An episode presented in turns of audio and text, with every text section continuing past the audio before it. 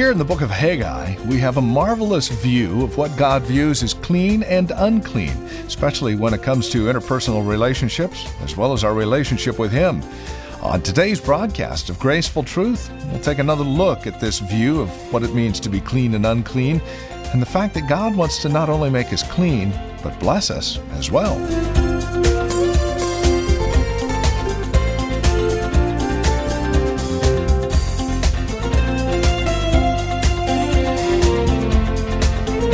Welcome to Graceful Truth, the ministry of Grace Bible Church here in Redwood City, with our teacher and pastor, Steve Converse.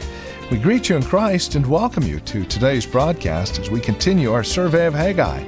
As we begin today's broadcast, we'll do so in Numbers 19 as a cross reference to get a clear view of what God views as unclean and why, and how He desires to make us clean and then bless us after the fact with a marvelous look at Haggai, our teacher and pastor now, once again, Pastor Steve Converse, with this edition of Graceful Truth.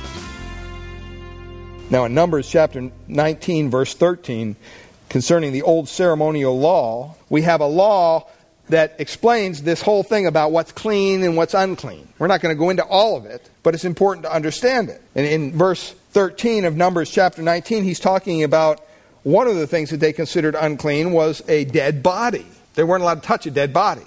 And if they did, they're considered unclean. And just so you understand, in Numbers 19, 13, here's what it says Whoever touches a dead person, the body of anyone who has died, and does not cleanse himself, they had a whole ritual of cleansing themselves. It says he defiles the temple of the Lord, and that person shall be, listen to this, cut off from Israel, because the water for impurity was not thrown on him. He shall be unclean. His uncleanness is still on him. Now you stop and say, why would God say something like that? Seems kind of hard, seems kind of rash. There are so many obscure rules and principles in the Old Testament, especially in the first five books, if you've ever read, read through them.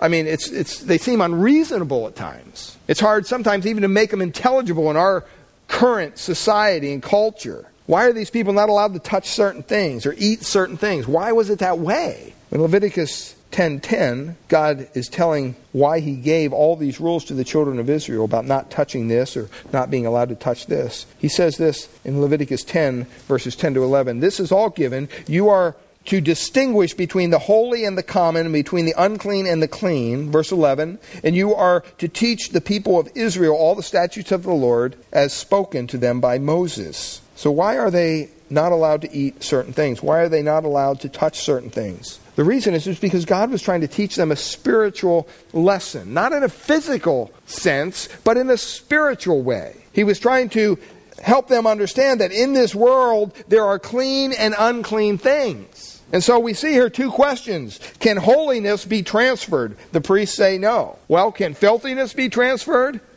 the priest says yes. Well, how does that apply to us? Let me help you understand with an illustration. Think of science topic of science. And as you know, I could work out in the gym and I could become the, the fittest person in the world if I wanted to, if I had the resources to. I mean, there's people that would coach you. I mean, you could become, you know, you look at somebody like Jack LaLanne, incredible specimen of the human body. He's dead now, hopefully with the Lord. He claimed to be a Christian. But I mean, that man was incredible. And yet, you know what? You could spend all the time you want with Jack LaLanne. He cannot transfer his health to you. You can go hang out in the gym all you want. Just hanging out in the gym is not going to, because you're around healthy people, they're not going to make you healthy. Can't transfer that. Can't transfer your health. But you know what? Some of you have experienced this lately. If you have a cold, or if you have a flu, or if you have virus, you know that that can get transferred, and it gets transferred around your little house with your kids, and around the church, and everything. Health cannot be transferred, but germs and disease can.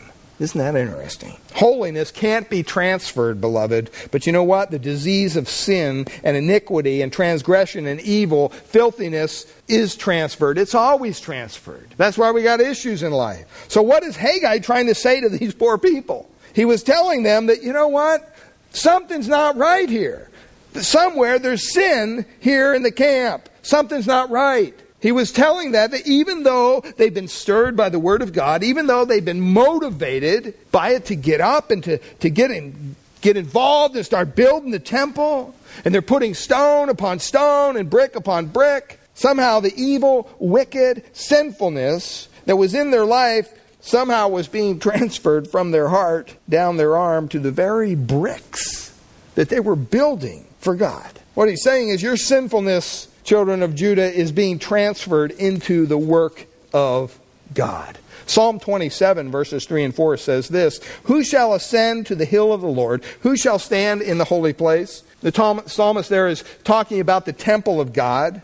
In verse 4, he says, He who has clean hands and a what?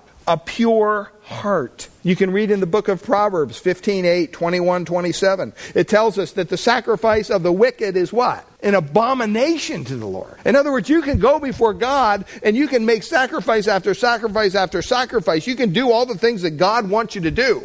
But if, you know what, your heart is not clean before God. If you don't have clean hands and a pure heart, that doesn't mean anything. As a matter of fact, it makes them want to vomit. I want you to understand this morning what the message of the Spirit of God from our text is to us today, 2011. It's simple. It's this that holy things cannot make you holy. Holy things cannot make you holy. And the priest was in his holy garments and he was carrying holy flesh. And that holy flesh was an offering to God, the best offering that could be given. Yet, if it came into contact with anything else, it wouldn't make the other thing holy. Well, how does that practically play out in our lives. I want you to understand this carrying your Bible doesn't make you holy. Some churches, they believe the women should wear a head covering. You know what? That doesn't make you holy. Doesn't make your heart holy. I'll even say this praying to God doesn't even make you holy. Giving offerings don't make you holy. Working in the church doesn't make you holy. Going to church doesn't make you holy. Saying the words, going to church, where our feet take us, where our mind brings us, all that cannot make us holy, beloved, because coming into contact with holy things can never change your heart. That's so important to understand. Holy things cannot make you holy. Secondly, it tells us that unclean things can make us unholy. And although that holiness of the Word of God, when we touch it, it can't be somehow transferred into our souls and our minds. If it would, man, I'd sleep on a bed of Bibles. Not just one under my pillow, man. I'd, I'd sleep on a mattress of Bibles if somehow I knew that that could transfer God's truth and, and holiness into my life. Who wouldn't? But when we touch what is unclean, when we touch what is defiled, comes into our very souls, into our very hearts. It defiles us. Let me speak to a minute to the Christians here this morning. I just want you to know if you're touching anything unclean and you know you're doing it, you're defiling yourself. See, you, we, we can't be humans and touch unclean things and think it's not going to affect us. I mean, just being human, we're magnets for unholiness. It just kind of finds us in our soul, in our mind, whatever. And unfortunately, the tragedy of all this, just like the children of Judah, no matter how long you're saved, no matter how long you work for God, or say for God, or, or know about how much you know about God, if we have defilement, if we have sin in our lives and filthiness somewhere within us, it defiles everything else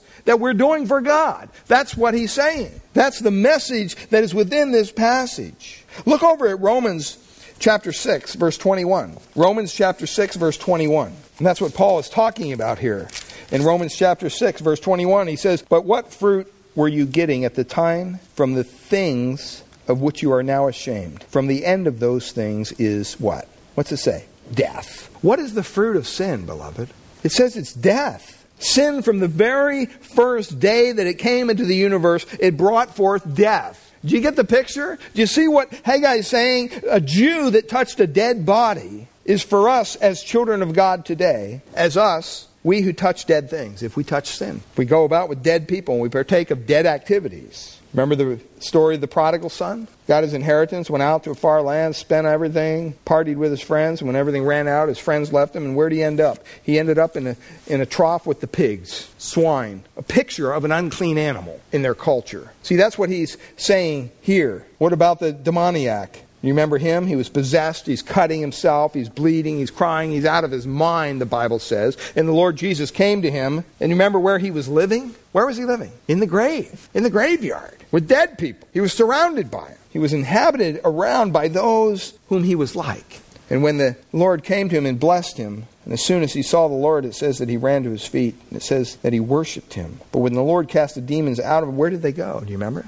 Went into the pigs. Once again, a picture of defilement, a picture of unholiness. It's a picture of our sin, beloved. That's what it's a picture of. It's a picture of all the uncleanliness in our lives. And if we go about touching dead things, sinful things as Christians, it's going to affect us. Don't get me wrong. I mean, I strongly believe in the security of the believer. I believe in God's grace. I believe in all those things. But don't, don't go to the other side and say, oh, I can do whatever I want. It doesn't matter if I go out and do sinful stuff. God paid for my sins. Let me ask you, Christian, are you touching what is dead. I mean, we live in a sinful world, don't we? We live in such a sin cursed place at every hand, whether you go through the grocery, the grocery store and you're just checking out of the grocery store and you look up and it's right there. You're watching TV or you go to a movie. I mean, it's just everywhere. I mean, what's the Christian to do? I'm glad you asked. Look at 2 Corinthians. 2 Corinthians chapter 6, excuse me, 2 Corinthians chapter 6. The Apostle Paul writes to these people and he makes his message very, very clear to them. He says in 2 Corinthians chapter 6, look at verse 14. He says, Do not be unequally yoked. He's talking to believers, he's talking to Christians, with unbelievers. For what partnership has righteousness with lawlessness? Or what fellowship has light with darkness? Or what accord has Christ with Belial? Or what portion does a believer share with an unbeliever? What agreement has the temple of God with idols? For we, look at what he says, are the temple of the living God, as God said. I will make my dwelling among them and walk among them, and I will be their God, and they shall be the, my people. Therefore, go out from their midst and be separate from them, says the Lord. And touch no unclean things. Then I will welcome you, and I will be a father to you, and you shall be sons and daughters to me, says the Lord Almighty. See, the children of Israel, they're walking around this temple as they're building it, and they probably got scaffolding up, and they're, they're doing all the brickwork. And they're looking around, and they're pulling their hair out, and they're asking the question, you know what? I don't understand this. We've been stirred in our heart. We've heard the Word of God. We've done what God has told us to do. Why isn't anything happening? Why isn't our lives being blessed? Why isn't God blessing coming down from above? Why, why, why? And the answer comes from the Word of God through the prophet Haggai. First point in verses 10 to 14. First one, you need to confess. You need to confess. The Bible says the man who uncovers his own sins, God covers them all. See, we're so prone, the sinners that we are, when we sin, we don't we want to cover it up. That's just what we do. We hide our sin. See, and it says when we hide our sin, God has to strip our sins away until we become what? Bare. If you want to know, Christian, your own spiritual temperature, ask yourself this question What is the time lapse in my life between me sinning and then me confessing that sin to God? How long does it take me? That'll give you a true indicator where you're at spiritually. See, these Judeans, they were living with their sin. I mean, trust me, they were obeying God in many ways. They were following His path, they were doing what He told them to do, they were building the temple the best they knew how. But it was easy to get sin out of their own heart as it is for most of us. And it was easy for them to do wrong, as it is for most of us. And just like it is for most of us, it was hard for them to get sin out of their mouth. it was hard for them to get to say that they sinned, to confess it. I mean, do we deceive ourselves? I mean, we can do a lot of rational and, and logical somersaults in our minds to legitimize our sins, whatever they may be. To tell ourselves, well, it's okay, it's not really harming anybody. I mean, we can make excuse after excuse after excuse. But in the end, the end of the day, God says this it's only obedience that I will bless. That's it. I won't bless anything else. I won't bless half obedience. I will bless obedience. And until we, as the children of God, see the seriousness of our own awful sinfulness before a holy God and the seriousness of our, our sin, we're never going to confess it. Good little book some of the men went through years or so ago called The Mortification of Sin. In that little book, one of the comments was Sin is not what we do, it's what we are. It's what we are. Can you see the seriousness of your own sin? In the book of Numbers, in the Old Testament, chapter 5, verses 2 to 3, just to show you how serious God views sin. He says in Numbers chapter 5, verses 2 to 3, Command the people of Israel that they put out of the camp. Listen to this. Put out of the camp everyone who is leprous or has a discharge, and everyone who is unclean through contact with the dead. This is Numbers 5, 2 to 3. It says in verse 3, You shall put out both male and female, putting them outside the camp, that they may not defile their camp, in the midst of which I dwell. You see how serious God views sin? These are just things that they viewed as unclean. And they're going, we can't have it. Outside the camp. It caused defilement to the whole camp. To be defiled, to be unclean, to be touched by a dead thing, to be doing what God says we should not be doing, meant to break. And you, you, if you, the result of that was, you know what, there was a break, there was a severing, there was, a, you might say, a divorce of fellowship between the child of God and his God. Separation. Sin is very serious, and we kind of laugh it off today to see how serious sin is in the New Testament in Hebrews chapter 13. And this ties in with our communion time this morning in verse 11. Hebrews 13, verse 11. It says this For the bodies of those animals whose blood is brought into the holy place Remember, they bring sacrifices in to the holy place. When they bring these sacrifices in, it says, by the high priest as a sacrifice for sin. What are they doing? What are they to be done with when they're done sacrificing it? It says they're to be burned outside the camp. They couldn't even burn them inside the camp because it was defiled, because it was a sin offering. The sacrifice for uncleanness, the sacrifice for iniquity, the sin offering the thing that has touched dead things. Those people that have done wrong, their offering was burnt outside the camp, so as not to defile the whole camp. And look at what it says in verse 12 of Hebrews 13. This is amazing. It says, So Jesus also, look at this, suffered outside the gate. You're talking about the Son of God, the creator of everything we see around us, the holy, righteous Jesus Christ the Lord.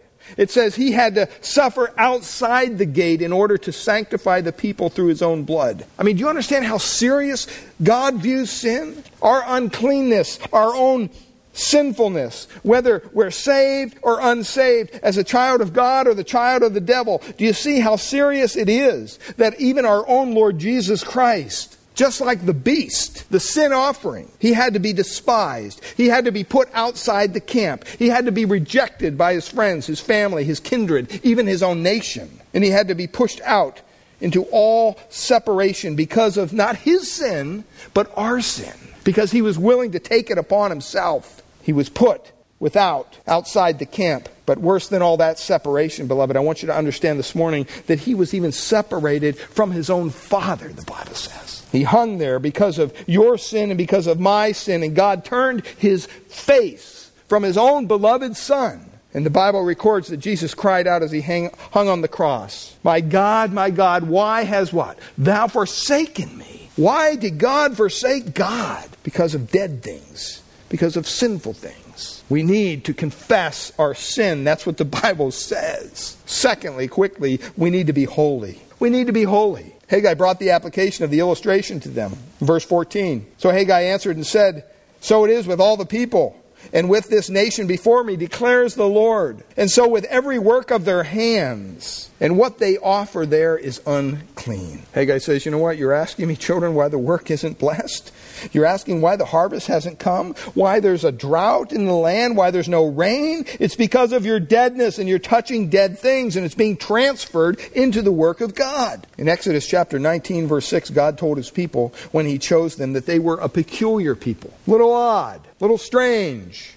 They were his, what that means is special people. But he also says that they were to be his holy people. If they were to take the name of God, they had to be holy. Nothing's changed today, beloved. And God was telling his beloved children if you're to have the blessing of God, if you're wondering why the blessing is not coming into your life, it's because, very simply, a lack of holiness. It's a lack of holiness. God is saying clearly that you must be holy for God to bless us. God doesn't bless unclean hands. God doesn't bless impure hearts. He clearly says over and over and over, you must be holy. Even as God says, I am holy. And without holiness, no man shall see the Lord. The Holy Spirit doesn't flow through methods. He flows through holy men. God blesses holy men and holy women, and the gospel moves through those people as they give out the message of God. We pray that their life reflects that of the Lord Jesus Christ. That's what our daily battle is. Dead men and dead Christians and even dead preachers give out dead messages with dead salvations. And all they do is kill as they preach. But the man of God, the one who is tuned into God's Spirit and understands what's happening. The woman of God that goes about her daily business, sharing the gospel and bringing the good news of the message through the Holy Spirit and through the filling of the Spirit, brings forth life. In the Old Testament, the priest used to wear a little piece of jewelry, and on that piece of jewelry was engraved holiness to the Lord. And he would always wear it. He was a priest. He was the high priest. He was ministering to the Lord. He was doing things for the Lord. You say, well, how does that relate to us? Well, in 1 Peter 2 5, it says that we in Christ have become, what's it say? A holy what? Priesthood. It says that we have become a holy priesthood, a holy nation. And just as Israel were the children of God then, the, the, the church has been grafted into that, and we're the children of God now. And we're the bearers of God's name, light in the dark place, salt in the earth and we're to have that same title engraved upon us holiness to the Lord. I want to ask you this morning do you have it? Do you have God's holiness? 1 Corinthians 6 told us there that there's a temple that was made with hands in the Old Testament, but he tells us that, that we are the priests of God. Every one of us, not just pastors, not just elders, every one of us who know Christ are considered a priest before God. Every one of us ought to be holy. But we also ought to be walking buildings of God Himself because He calls us temples of God. Are you a temple of God? Are you a temple of the Holy Spirit? Are you, as a child of God, blessed with the holiness of God? Do you know what it means to be filled with the Spirit? I'm gone in a couple weeks helping Crystal move. Doug's going to be sharing a message talking about the filling of the Spirit. Be praying for him as he prepares his message. And Ken will be sharing the next Sunday after that? Are you free from iniquity this morning? Don't touch dead things. Don't touch sinful things. Confess it. Understand God's holiness. And then we have to be examining ourselves. He tells them there in verses 15 to 18, you need to look at yourself. It's not looking at your neighbor time. This is looking at your own heart. Do you remember the message that Haggai gave these people over and over and over and over again? Three times. What did he say? Consider your ways, consider your ways, consider your ways. In verse 14, he can't even call them his own people. He has to call them this people. There's a distance there. Why? Because they're not confessing their sin. They're unholy. They're not examining their own hearts. What he was meaning was for 16 years before a stone had ever been put on another stone, after that point when they had been discouraged and they stopped the work of God. No blessing came, no rain came, no harvest came, and year after year they came to the harvest of wheat, it says, and they were expecting 20 measures, but they only got 10. I, you don't have to be much of a businessman to figure out that's a 50% loss. That's not doing too good. They came back again to look at the wine vats, and for they looked for 50 vessels, and they only got 20. And he asked them this question Consider why this is happening, children. Consider why there is a low harvest. He wants them to examine themselves. He says, after telling them to consider three times, he says, Is the seed yet still in the barn? In other words, you've experienced the Word of God. You've prayed about the Word of God. You've heard exhortation after exhortation. You've even maybe started acting on the Word of God. But somehow there's still sin in your life. And as long as there's sin in your life, there's not going to be any seed in the barn. Do you want to be a fruitful Christian? Do you want our church to be a fruitful church? Do you want to have a Christian life that's you have joy in your step as you walk with the Lord and you see blessings in your soul and in your heart? Do we want a church where we see God blessing us with new converts and the growth of those Christians turning into disciples and serving the Lord? Do we want that? Do we want the Christian love that we should have for one another? We can have it. We just have to do it the way God says to do it. Confess your sin. Be holy before God. Examine yourself. And the last point is a good one because we need to be blessed. Amen? We need to be blessed. We need the blessing of God. Look at what he says in verse 19. From this day I will what? What's it say? Bless you. Well, thank you for spending time with us here today on Graceful Truth, the ministry of Grace Bible Church here in Redwood City. It's our prayer here at Graceful Truth that God would reveal His grace to your hearts through the teaching of His Word each week. And we trust you're currently involved in a Bible teaching church in your area. If not, we'd love to have you come and visit us here at Grace Bible Church in Redwood City. We meet each Sunday morning for our praise and worship service at 10 a.m. We offer nursery care and Sunday school classes for our children up to grade 5. And if you would like to encourage us here at Graceful Truth, please give us a call at Grace Bible Church here in Redwood City. Our phone number is 650 366 9923. That's 650 366 9923. We meet at 2225 Euclid Avenue here in Redwood City. Directions are on our website, gracefultruth.org, or again, simply call 650 366 9923. That's 650 366 9923. And again, we'd love to have you join us for worship. Simply call for directions or go to our website, gracefultruth.org. While you're at our website, make sure to check out the resource materials available from us here at Graceful Truth, including past programs of Graceful Truth that you can download for free. gracefultruth.org is where to go.